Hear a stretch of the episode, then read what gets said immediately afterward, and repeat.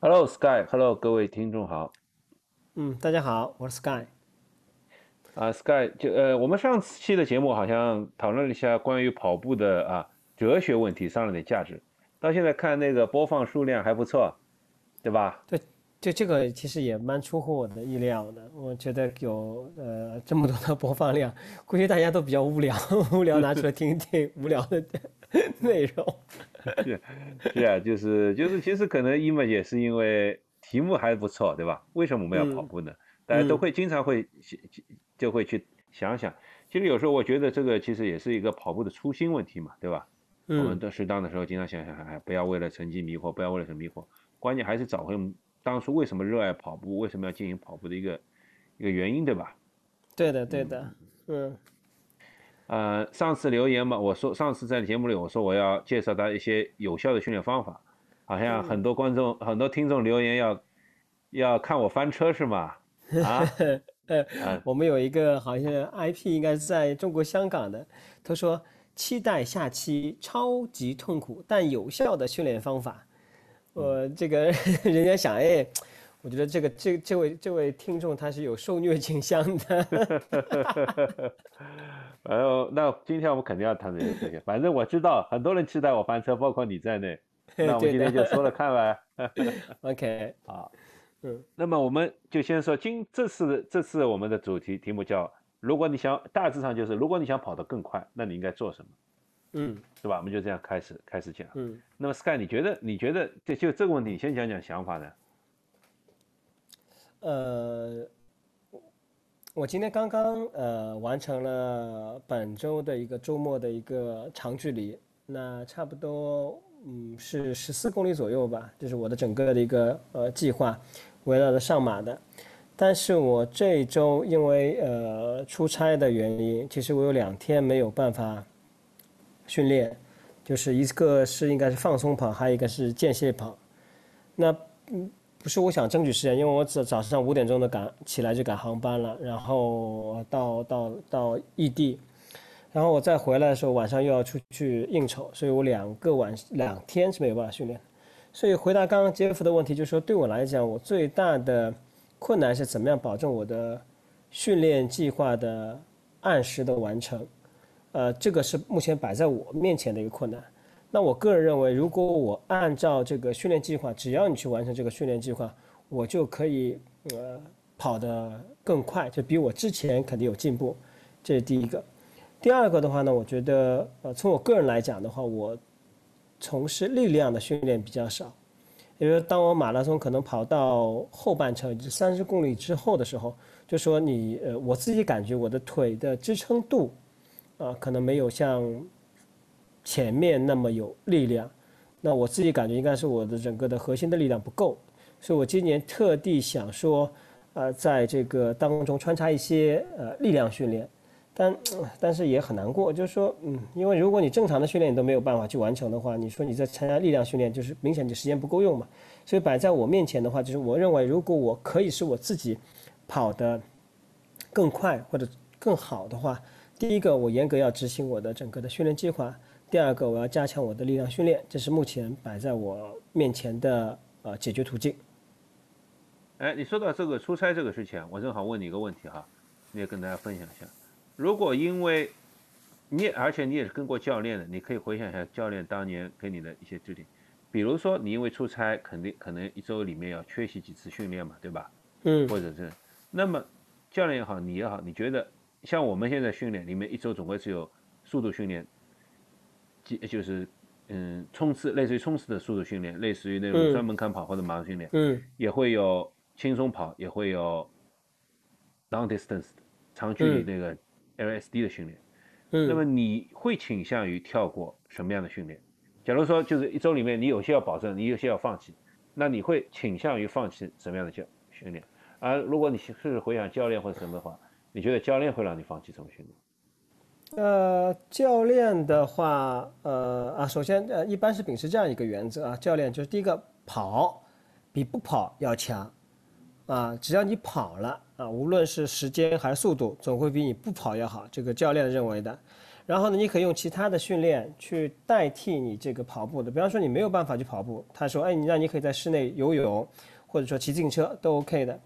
那一般的话，教练会教练会参考我个人的呃建议的，就说，哎，他会说，呃，这个这个要把这个轻松跑的这个呃东西，你可以先放一放。那你强度跑是不是可以完成？呃，那我一般我会，我个人跟教练的沟通也是一般，我会保证我的整个的一个强度跑，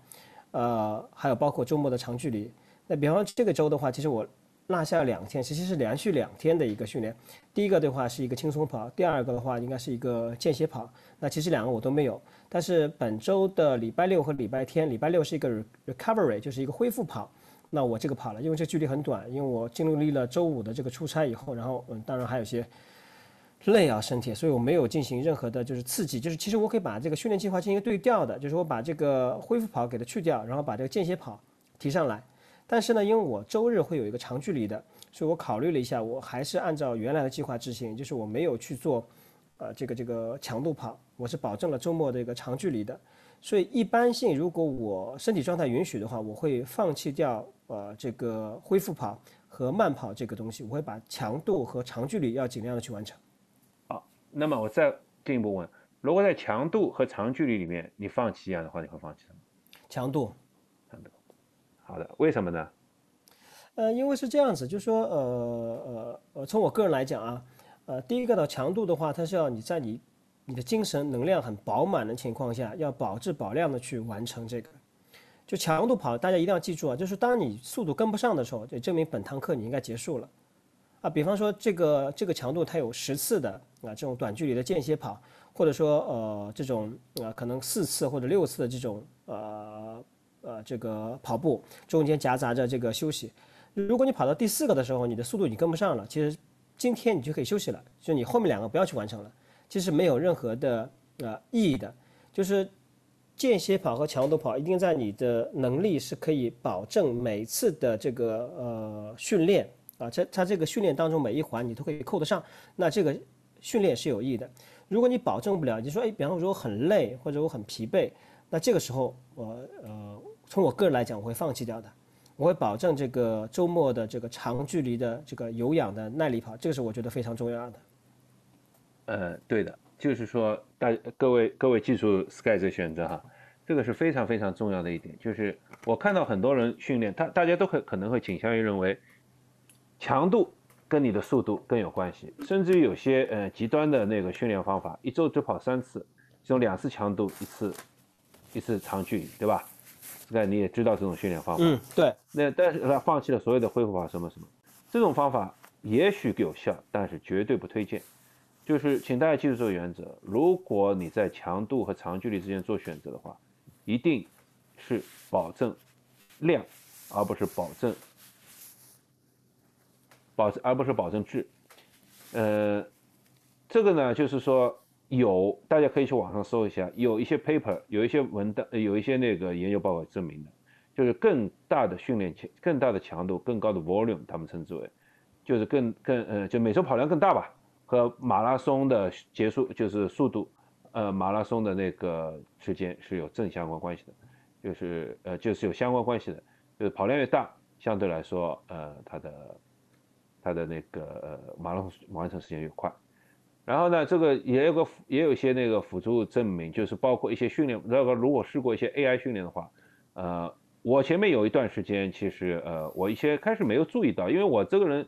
以前跑训练啊、跑计划，就是相对来说我基本上都能保质保量的完成，百分之九十以上的完成度没没没有问题的。但是今年遇到因为需要遇到一些事情，所以我有一段时间就是因为就像 Sky 说的一些意外，然后同时一些身体状况、一些什么。我只能时间，尤其是时间安排，实际上我只能完成短距就短时间的，比如一小时以内的训练。但超过一小时、一小时半的训练呢，我就很难抽出时间去搞。所以我就保证了强度，放弃了 LSD。但是后来 AI 在 AI 训练里面，它把我的那个跑步能力极大的下降了。所以这也是训练方法中的一个嗯一个蛮重要的那个呃训练一个蛮重要的关键。就是你，你大家记住，一定要保证量，保证 LSD，其次才是强度跑，嗯，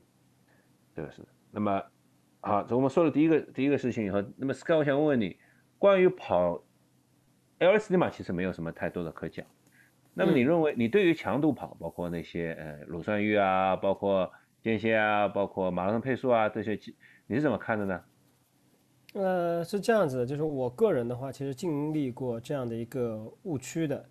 呃，就说嗯，听过我们节目的朋友都知道，就虽然我跟杰夫。呃，跑步时间蛮长，但是其实真正科学有效的进行训练的话，其实也是最近几年的事。就前面几年，至少我个人啊，我不知道杰夫是怎么样，我个人有点呃，有点有点点下来了的。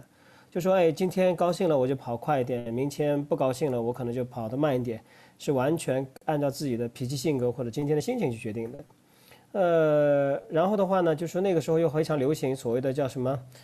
？M F M M F M A F 啊，什么一百八，还有什么巴拉巴拉巴拉心率啊，这种训练方法。那他那时候，比方说训练的时候，他更加强调说你的一百八十减去你的年纪，然后根据你有身体的具体情况再去做加或者减。那那时候你要控制你心率去跑，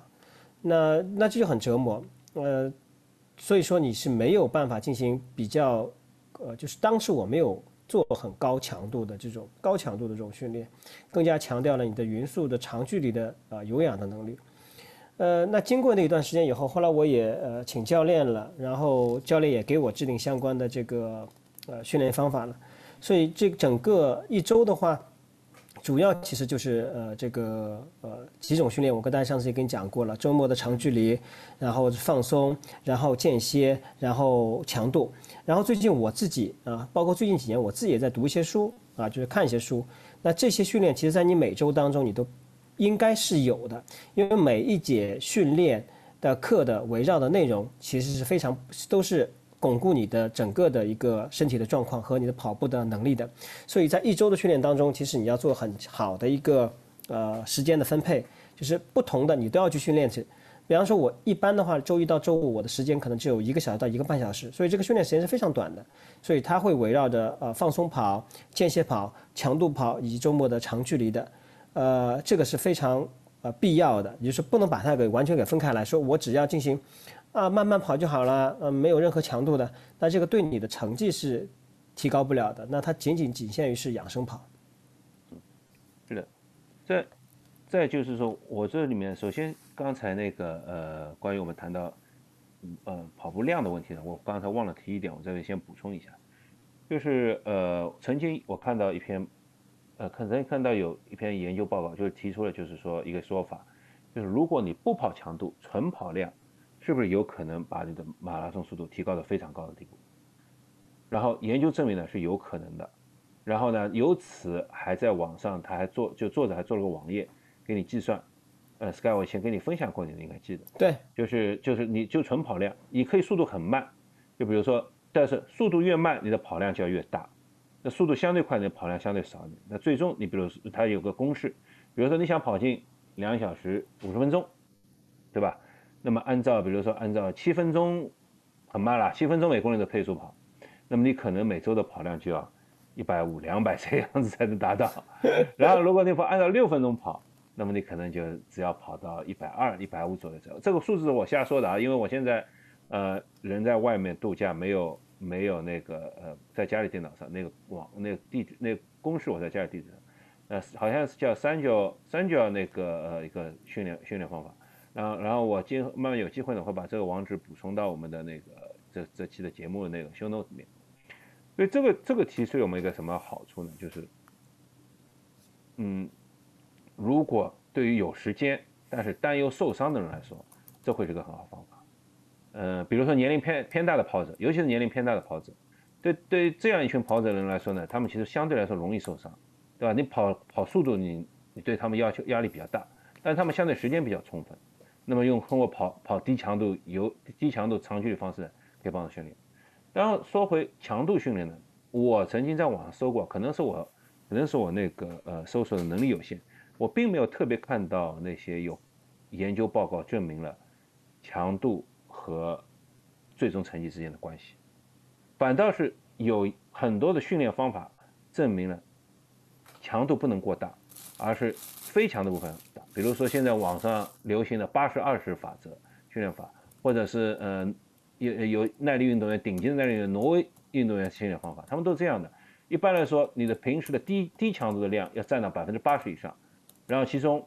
中中高强度的占到百分之十，高强度百分之十，甚至更极端一点，也有的就是中高强度百分之五，高强度百分之五，甚至不要高强度，就中高强度或者高这这样的这样的就是低强度有氧，所以低强度有氧的量要非常大才行，甚至就放弃，这个是都有研究报告证明是有效的。所以大家在训练当中呢，可以稍微关注这个问题，就是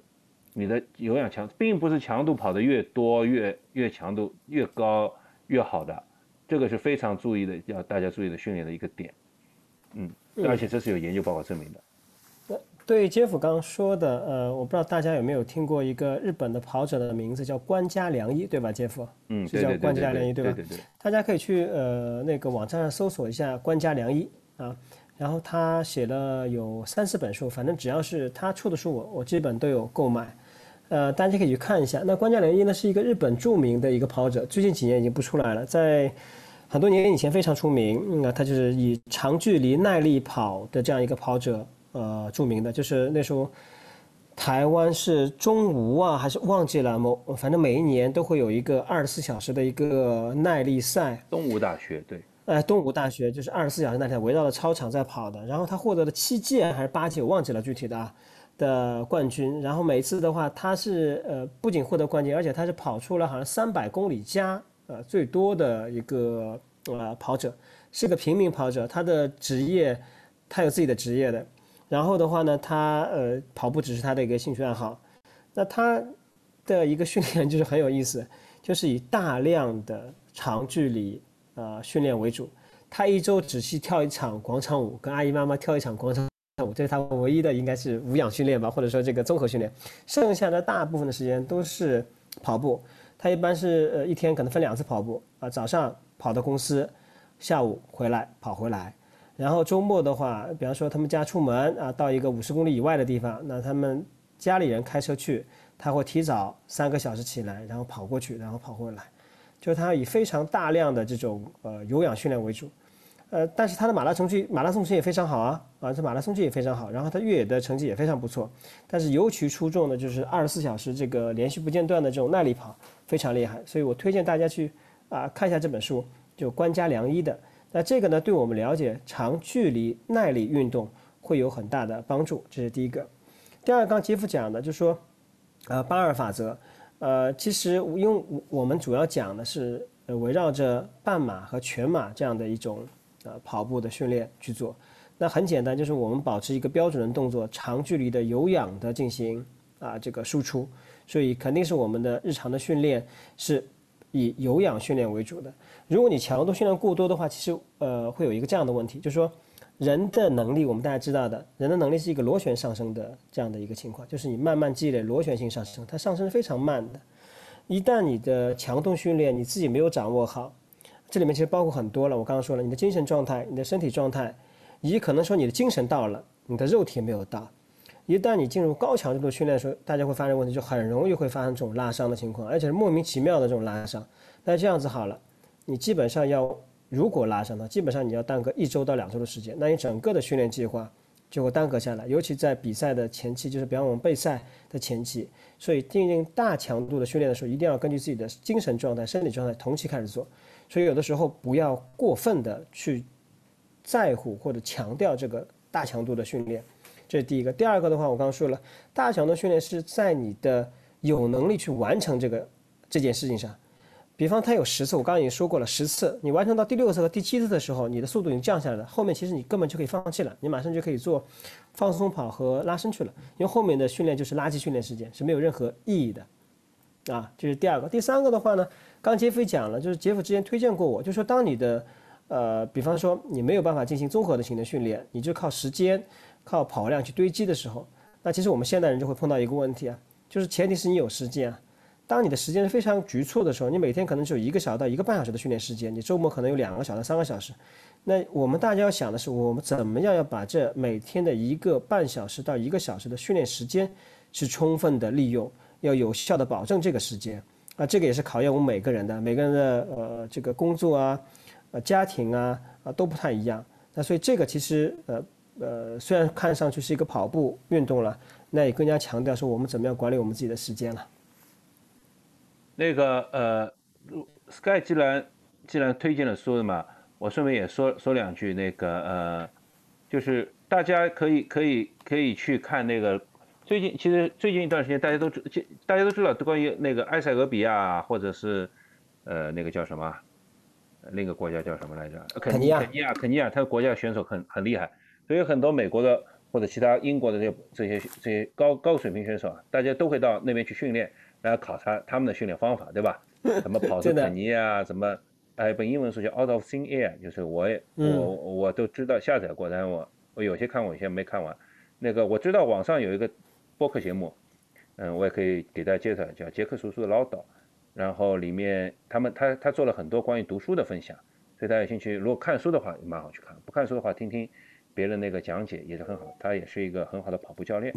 那有台我也给他做个小广告嘛，也没什么，其实我觉得内容还是蛮好的。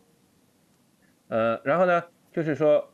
很多人对于肯尼亚选手进行研究以后，发现他们其实也许他们没有那么多的训练方法。在书里甚至甚至讲到过，对肯尼亚选手来说，他们只跑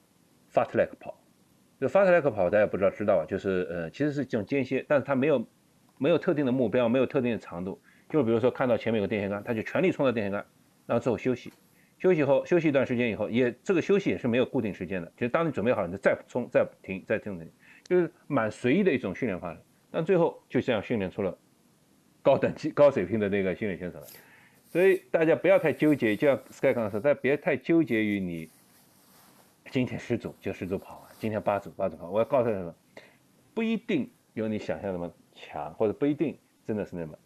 然后刚才我搜了一下，就是我发现我我我刚才讲错了，就是说呃那个那个马拉松训练方那个马拉松训练方法那个呃马拉松的那个呃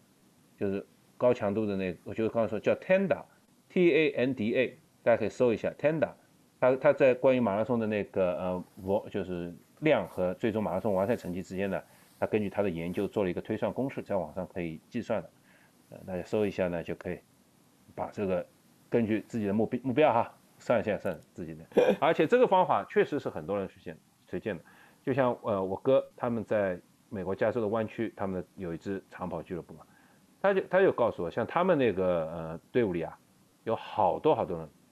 都是通过这方式。就是纯跑量，纯堆量，不推其他的，就最终达成 BQ。不管你是年轻一点的，或者年纪更大一点的，所以这他们俱乐部里是非常证明有效的一个方式。嗯，呃，刚刚杰夫提到了，就是说，呃，埃塞俄比亚、肯尼亚，就是我们中国的一些马拉松选手，好像近几年也会到肯尼亚去这个 camp，应该叫做训练营去做训练。那我们其实很多喜欢马拉松的这个小伙伴，大家都知道这个基普乔格。那呃，首先啊，他们是一个职业运动员啊，首先这第一点。第二点就是说，当我们想做好一件事情的时候，纯粹这两个字是非常重要的。纯粹，就说其实，呃，我们国内有很多翻译的介绍基普乔格他的每周训练是什么样子的啊。如果没有记错的话，就说他是基本上周一到周五是在训练营里面的吧，跟所有的运动员一起起床，一起训练，一起吃晚餐，一起刷鞋子。还要洗厕所，然后吃的东西非常简单，对吧？大家也看到了，因为这个是，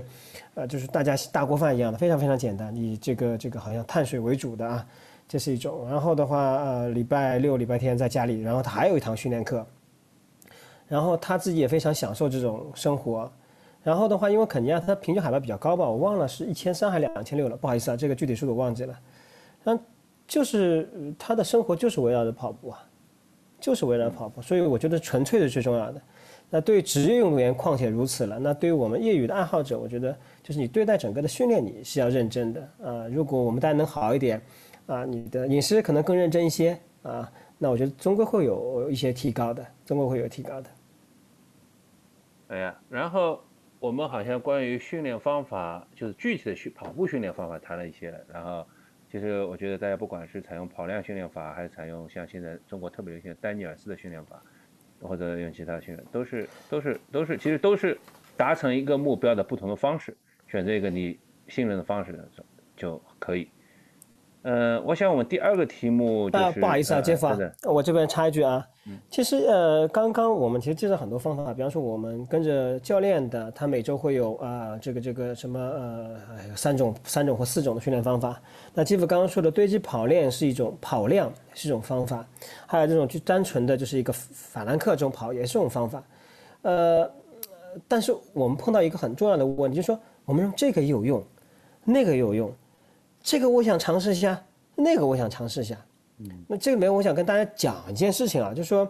我在二零一五年还二零一六年参加北京 TNF 的时候，呃，大家可以去搜一下，那届的冠军是北京呃什么大学的保安，啊，我们称为扫地僧，然后他没有带头灯，他手持手电，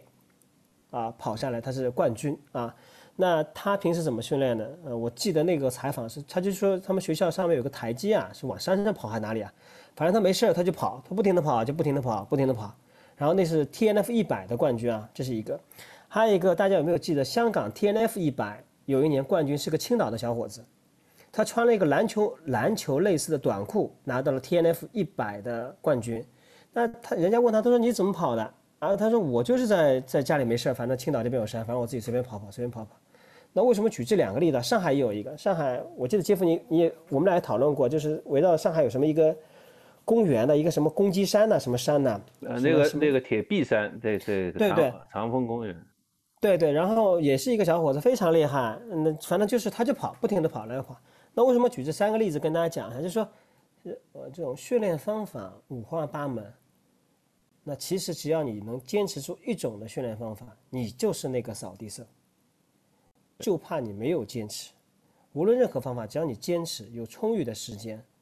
三个月、六个月、一年，那你就是那个扫地僧。你这最忌讳的什么？就是朝三暮四。今天早上我用这个方法，我觉得不行。哎，我看那个人用另外一个方法，这人嗖的一下从我身边跑过来。哎，我我今天我是本来就是个 LSD，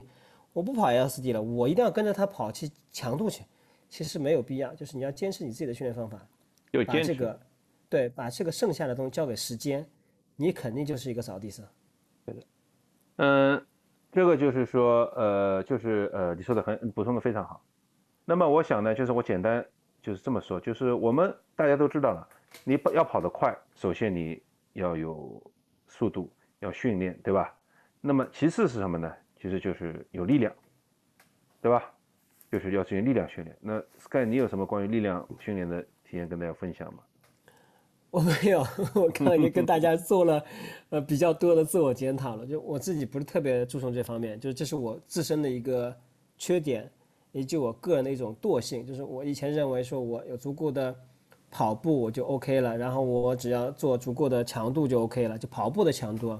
我在力量上其实比较少做。那因为之前也没有吃过亏啊，我不知道吃亏就是我没有说，呃，我比方我今年定的目标我没有完成。那最近的话，其实两场比赛其实让我感受其实比较大的。第一场的话就是去年的这个上海马拉松，我完赛的话三小时零八分。那问很大一个问题就是说，因为起跑时间太快了，太快了，然后跟着这个耐克的官方兔子，一起跑好像就四幺零的速度了吧？啊，反正跑了前十公里还是二十公里，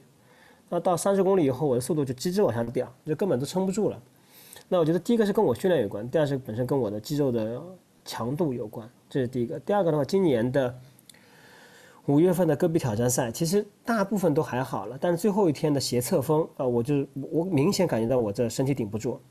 就如果前面有个人帮我挡风的话，我的速度基本上是可以呃可以五三零或者五五分的配速跑的。但是，一旦这个人没有了，就是呃就是你没有我没有办法匀速。那因为我有同期训练的小伙伴，就是他们是很呃遵守这种力量训练的，那最后一天表表现是非常异常之猛。所以这两次是让我呃心里比较意识到说我的核心力量不是特别那什么强，所以我现在开始的话，我会适当的去做一些啊核心力量，比方说我会做一些引体向上啊、卷腹的这种动作啊。然后杰夫之前其实也跟我们跟我分享了蛮多的，我一般比较喜欢大破节嘛，大家看大破节的力量的训练，其实他放松跑，就是说一般性我看了一下，一般都是在放松跑这个日子啊，他会做力量训练。而且力量训练还是比较时间还比较长的，呃，可能三十分钟到四十分钟啊。大家可以看一下基普乔格也会做的，还有那个那个那个呃，就什么就是比心的那个英国那个英国那个爵士也是的，就网上有大批的这种力量训练，但是我个人没有。那我今年想尝试一下，说哎，看能不能抽出一点时间做一些力量训练。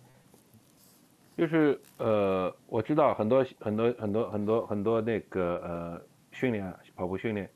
他们嗯跑不到一定速度以后，其实纯靠速度训练是蛮难提升的，对吧？所以很多人就有有走入两种方式的。有这种两种方式，他们一种呢，他们就觉得我的跑姿很重要，比如说像那些精英选手，他们会大步幅，对吧？很多人会讨论大步幅更好呢，还是高步频更好？他们会想着去试着去改自己跑姿，就努力的去扩增加步幅，能力能力的改正改进自己的呃跑步姿，觉得这个对他们，或者有些人这刻意的会折腿，刻意的折腿就是小腿朝后折，就是呃用平以前我不知道大家听过评书啊，刘良芳评书里头。前膝盖打前心，后脚跟打屁股蛋，就跑跑跑跑起来。那评书里面这么说，就是大家会刻意这去跑，去改。但是呢，我觉得啊，就是从力量训练角度来说，或者从一个人的先天条件来说，你用这个跑姿跑，可能是已经是你目前最优化的结果了。就你有你的先天骨骼、先天肌肉，甚至于长短脚，甚至于某个某条腿内侧、外侧肌肉不平衡，然后。这些诸多先天因素综合在一起，决定了你现在的跑姿。你如果强行就是跑姿是一种结果，而不是原因，所以你强行去改结果，强行去把稿子，比如说步步幅迈大一点，步频高高一点，折腿折一下，往往带来的结果是什么呢？受伤。因为原来已经是个平衡结果了，你刻意强调某一点，那最终结果就是受伤。如果大家要跑改跑姿，可以吗？可以的。我告诉大家，比如说像泰戈伍兹以前打高尔夫用泰泰戈伍兹。他在专业教练的指导下，用了大概一年多两年，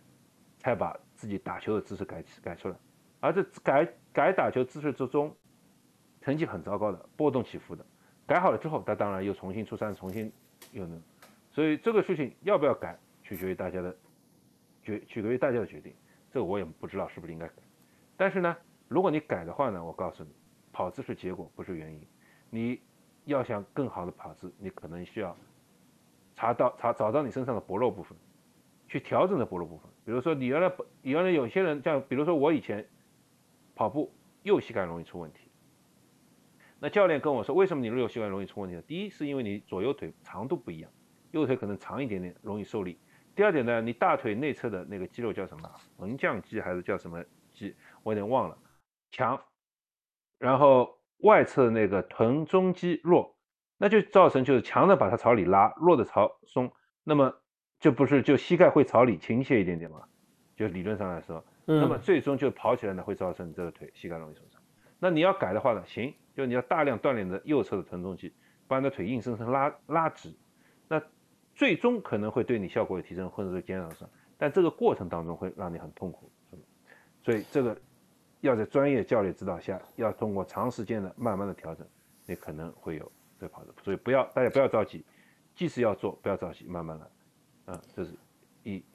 我先讲下去啊。第二呢，就是我大家大家都会知道，跑步我们要做力量训练，我们做深蹲，我们要做呃单腿保加保加利亚深蹲，或者纯的那个双腿深蹲，或者什么，或者练臀部，这个大家臀部对跑步有利嘛，大家都知道。但是我也从力量训练角度搞，这个上次其实上期我们也给大家讲过了，练前。不要忘记练后，练后不要忘记练前，练下不要忘记练上。就是你可以，你不一定需要把，比如说我们是跑步的人，你下半身肯定偏强壮，但是你上半身不要忘，也稍微练一练，不需要把上半身练的也超级强壮，但上半身去也是要一定训练的。为什么大家很知道吗？而且很容易理解道理嘛。你上下身不平衡的话，你这样也很容易受伤，对吧？你多少得得得把得把上下身练的多少平衡一些，那么。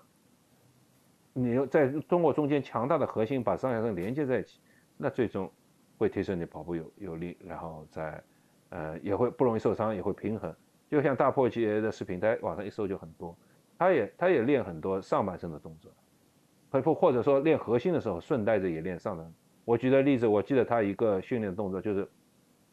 他双他举着一个哑铃，然后一边类似于那个农夫行走。就是一条腿朝前，然后蹲一下，然后站起来，再另一条腿蹲一下站起来。这样呢，其实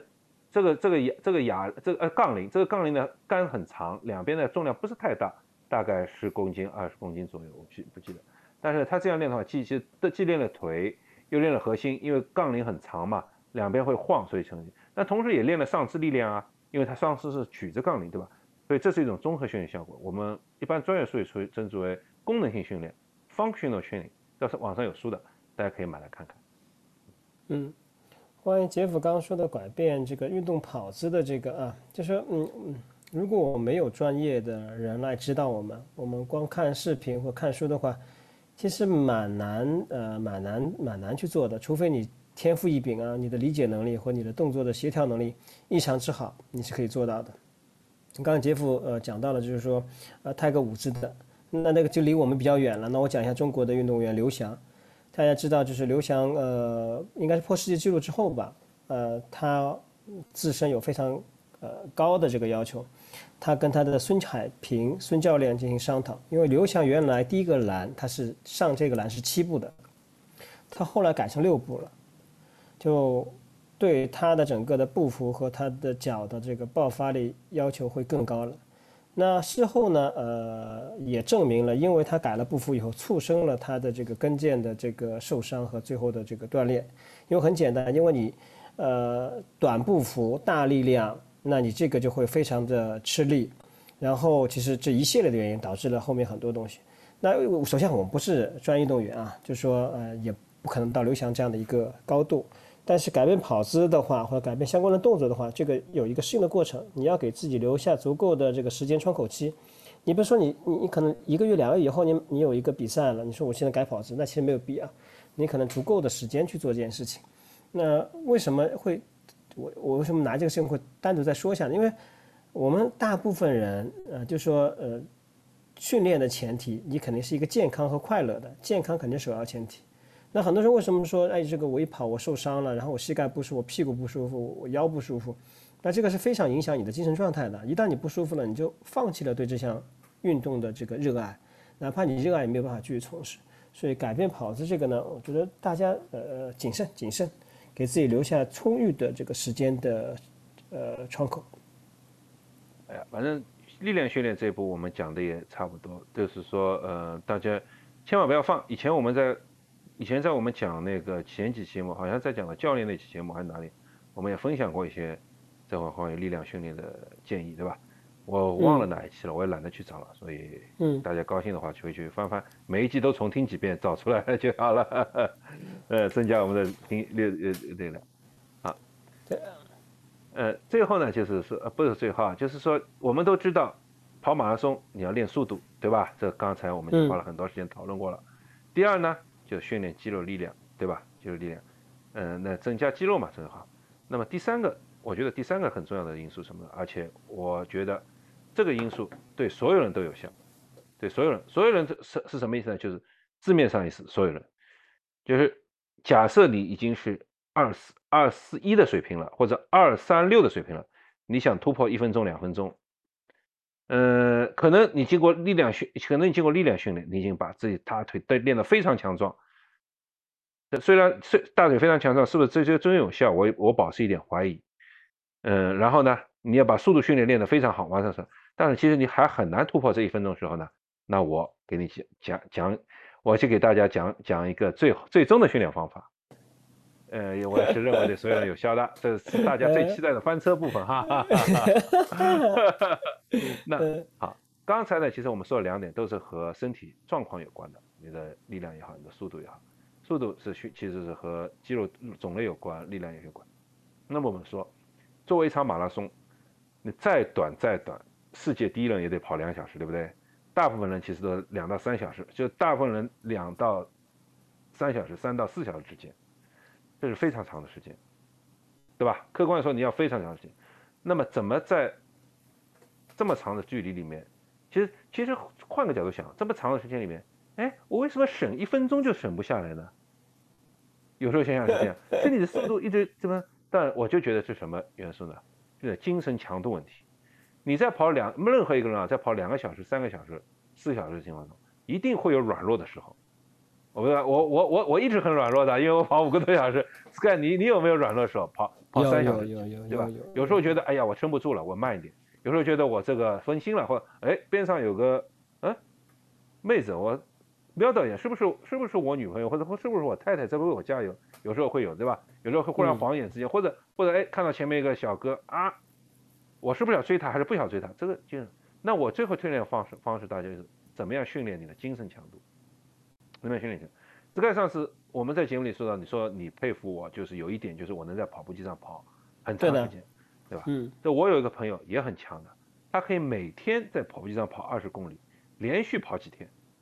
这个我觉得真的是 真的是不可思议的精神强度。所以所以这个方式呢，就是就是类似于这个，就是我说的最后说的训练精神强度方式，就类似于这种方式，很痛苦，但应该有效。那我是哪里学到这个方式呢？我首先要讲一下渊源，就是在铁铁人三项里面有一个传奇冠军叫 Chris Willingdon，他不是专业运动员出身，他以前是甚至于是在那个呃 NGO 工作的，然后他到铁人三项比赛的时候呢，他非常强，作为一个女女子选手啊，连续大概四年不要五年拿下全世界的女子冠军，没有人能向他挑战，连最接只有最接近的一个他的一个选手就是呃呃。Miranda c a f r e 就是 Marini，他他就也是在他差也是在那个韦林顿差不多退役的时候，才把他就是差不多能接近他的产强度。他说呢，他是在他在早前早年就训练的时候呢，他有个教练叫什么我有点忘了，这个教练很有名，现在中国国家队，中国好像是中国国家铁三队还是哪个地方铁三队把他请来做教练了。他用的训练方式什么呢？就是他手下有铁三运动员，有马拉松运动员，他给他们一个训练就是。把一台跑步机放在地下室里，看不到窗外风景，然后你进去跑，不开灯，没有音乐，没有电视，什么都没有，你在上面跑一个马拉松。我觉得这种训练方式想想就很痛苦你知道吗，即使是专业选手在跑步机上也得跑两三个小时吧，三个小时左右，但三个小时没有音乐，没有什么，就是让你这样跑。我觉得这个跑的方式是非常残忍，但是非常有效。那就是你可以锻炼的精神强度。当你能够在一个房间里非常枯燥的环境下跑这么的话的话，你我不当然不推荐大家每天都去跑或者每周都去跑，这个对太折磨人了，这太折磨人了。但是时不时的可以做一下训练，也不一定一定要跑马拉松，因为毕竟我们是业余的选手，也不是那么那么的强调。但是试试试一试，从十公里开始，然后二十公里。我知道非常多的选手说，我讨厌跑步机，非常枯燥，我要路跑，我要恨跑步机，我觉得没有太无聊。但是你要知道，正是让你痛恨的东西可以让你成长，对不对？你厌恶跑步机，但是如果你在跑步机上都能跑下二十公里的时候，那我相信你在路上跑二十公里会觉得非常轻松，会非常轻松。然后你的精神会非常轻松，你就能你就能把它那个，也许你就是把它就很专注的就把它跑下来，这是一种训练精神强度的方法。呃，我我没有想到杰夫最后拿出了这个来说，因为这个我没有试过，我也没有办法跟大家去讲。但是我呃跟各位听众其实说过，其实我个人是属于比较讨厌这个跑步机的，呃，很枯燥。即使在大白天的，我听着音乐，呃，我都觉得很枯燥。因为我个人呃比较喜欢越野跑，我喜欢自然，我喜欢山径。我喜欢肆无忌惮的这种呃穿梭的这种方式。那你退而求其次的话，你可能路跑，你再实在不行、实在不济的话，你没有办法。比方空气不好或者太热，比方今天我是在健身房完成这个长距离跑的，跑了十五公里，那我觉得已经好无聊了啊。那那唯一的乐趣，我就东看看西看看，看看有多少人从我身边走过，对不对？很多人跑了一会儿，跑三十分钟就不跑了，因为我在跑步跑了一个多小时呢，很多人不跑了。然后看看呀，跑步机上有有我洒下的汗水，哇塞，像像洗过一样的，就靠这个。那这还是白天呢。就如果你相对来说你在环境当中没有没有嘈杂声，只有你跟跑步机的声音，我还真没有尝试过，没有尝试过，嗯，没有尝试过。我并不是说，我并不是说人人都要去做这个训练，这个训练很痛苦的，想想都很痛苦，对吧？但是你这样想，我就就是我就是说嘛，换个角度想想，换个角度想想。当你没法，当你通过普通的训练方法，你已经很难成长的时候，就最后往往就真的那五秒六秒嘛。那这个方式真的是也许可以帮助，因为它真的是可以训练你的精神强度，精神强度是训练出来的。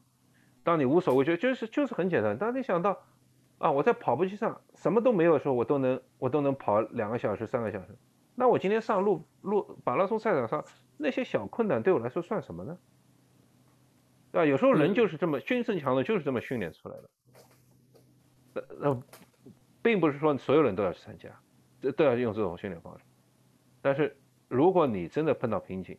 你一定要试一试，你得试试这个方法，这个方法。嗯。然后我还有一个关于对针，尤其针对业余选手、业余选手的一个精神精神，这是不是训练精神强度了？这是一个关于训练准备的强准备的方式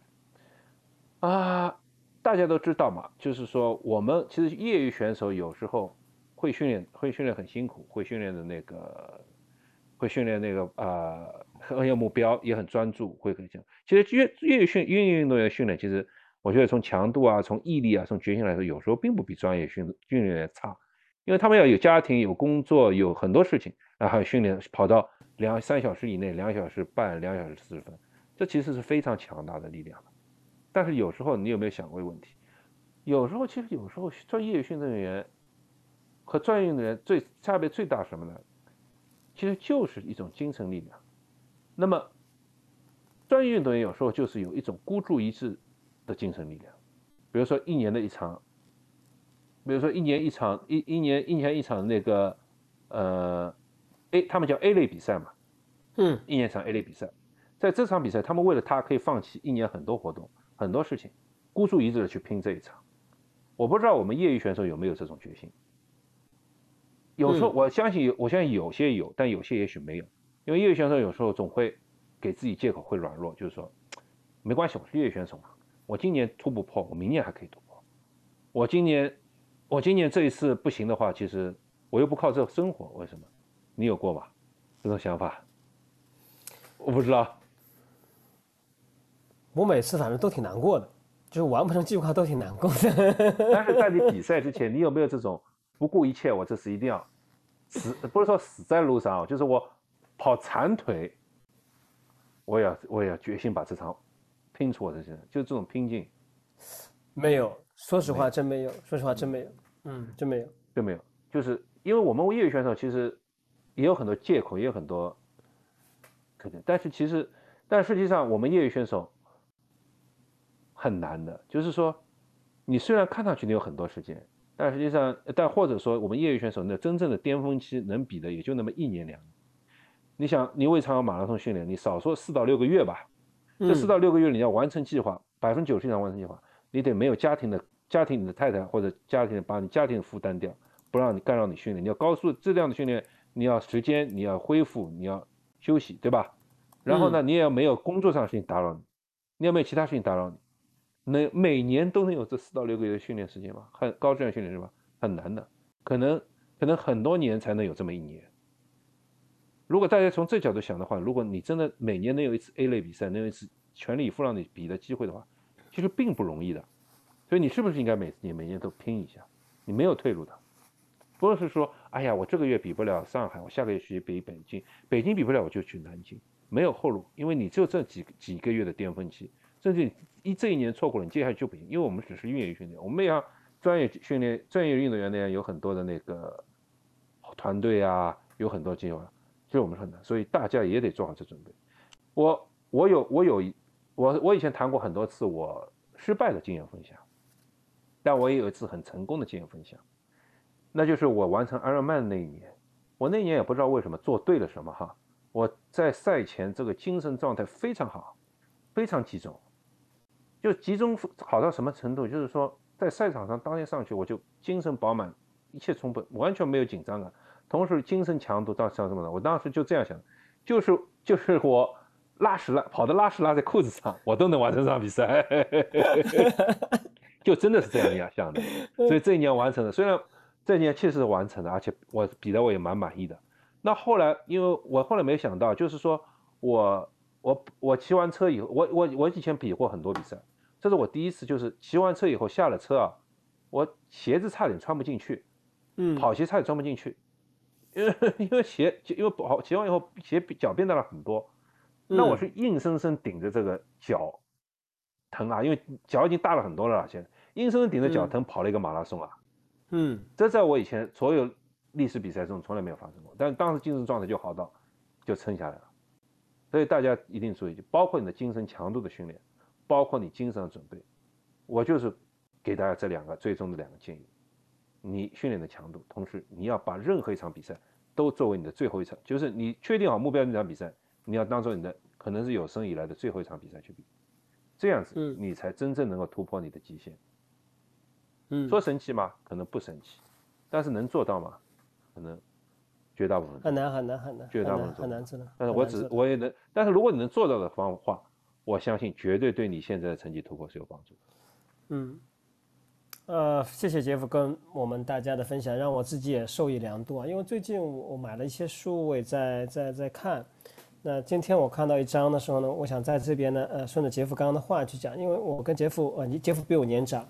呃，我相信我们很我们的听众可能有呃三十岁或者四十岁或者再稍微年长的朋友，呃，是这样子。我今天看这本书，让我呃其实感慨蛮多的。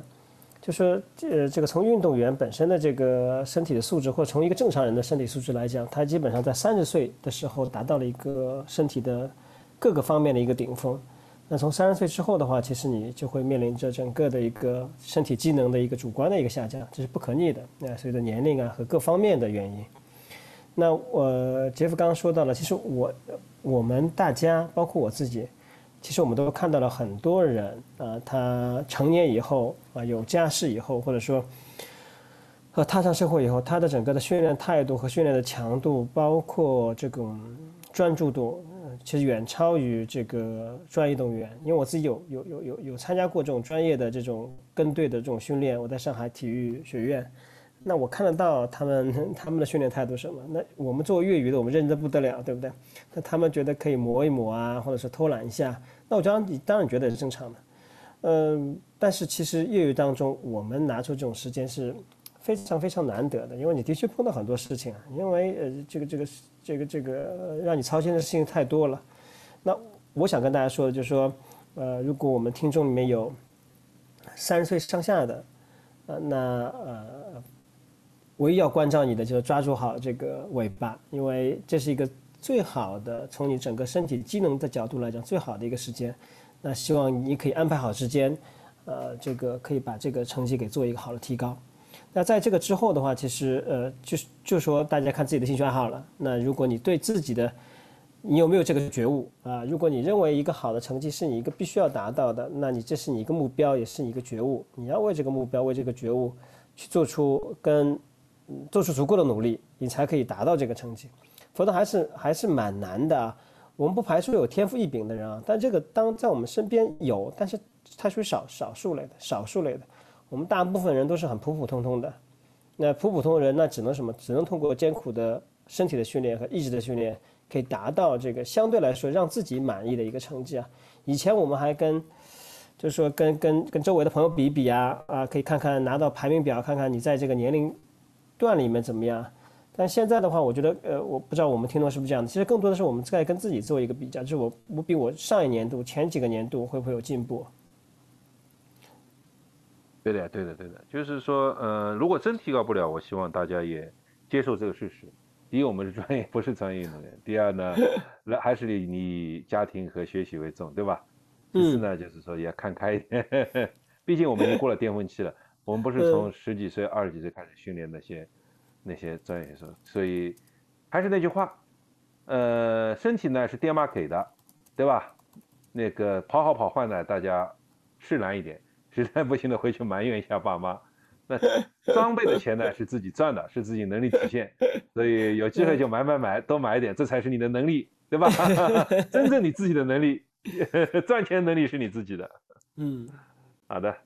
那个呃，我这边分享完了，这个至于有没有翻车哈？或大家认为我讲的这些是不是真的翻车了？那还是请大家评论区评论区来看吧。OK OK，嗯，然后的话，呃，我们本期节目也接近这个尾声了。然后，呃，上一期的时候，我们在今天的一开始的节目介绍了我们在上一期节目我们为什么要跑步。嗯，其实很多朋友呃留言了，那我挑几个我我个人觉得非常好的跟大家稍微分享一下。那我们一个。这个这个卡特，呃，翁呃，来自广东的，他说养生跑才是终极目标。我心想，这说话是没说错，但是我想，我从我个人来讲，我为什么要笑？我觉得养生跑现在还不是我的 一个目标，我现在不需要，呃，这个这个养生跑，我也希望养生跑来的晚一点。那还有一个就是说，呃，这个这个艾丽呃写的一段话，我觉得非常非常。艾艾艾丽啊，艾丽艾丽啊，嗯，E L L E 是读 L。没有没有没有没有没有没有，他那个是中文的，是中文的，我看到是中文的，你看到英文的，啊，不是，不好意思，啊，是吧？啊，那你有他的这个微信啊？我没有啊。他这么说的这段话啊，让我深情满满的跟大家说一下。他说这样的，他说如果哪哪天因为身体伤痛不能跑步的话，打败我的肯定不是我的身体，打败我的是我的精神已经放弃了。这段话非常棒，也。非常的结合杰夫今天最后的跟我们大家分享的这段话，就说我希望打败我们的，不是我们的身体，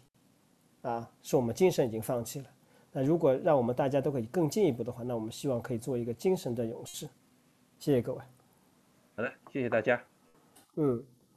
嗯，再见。再见。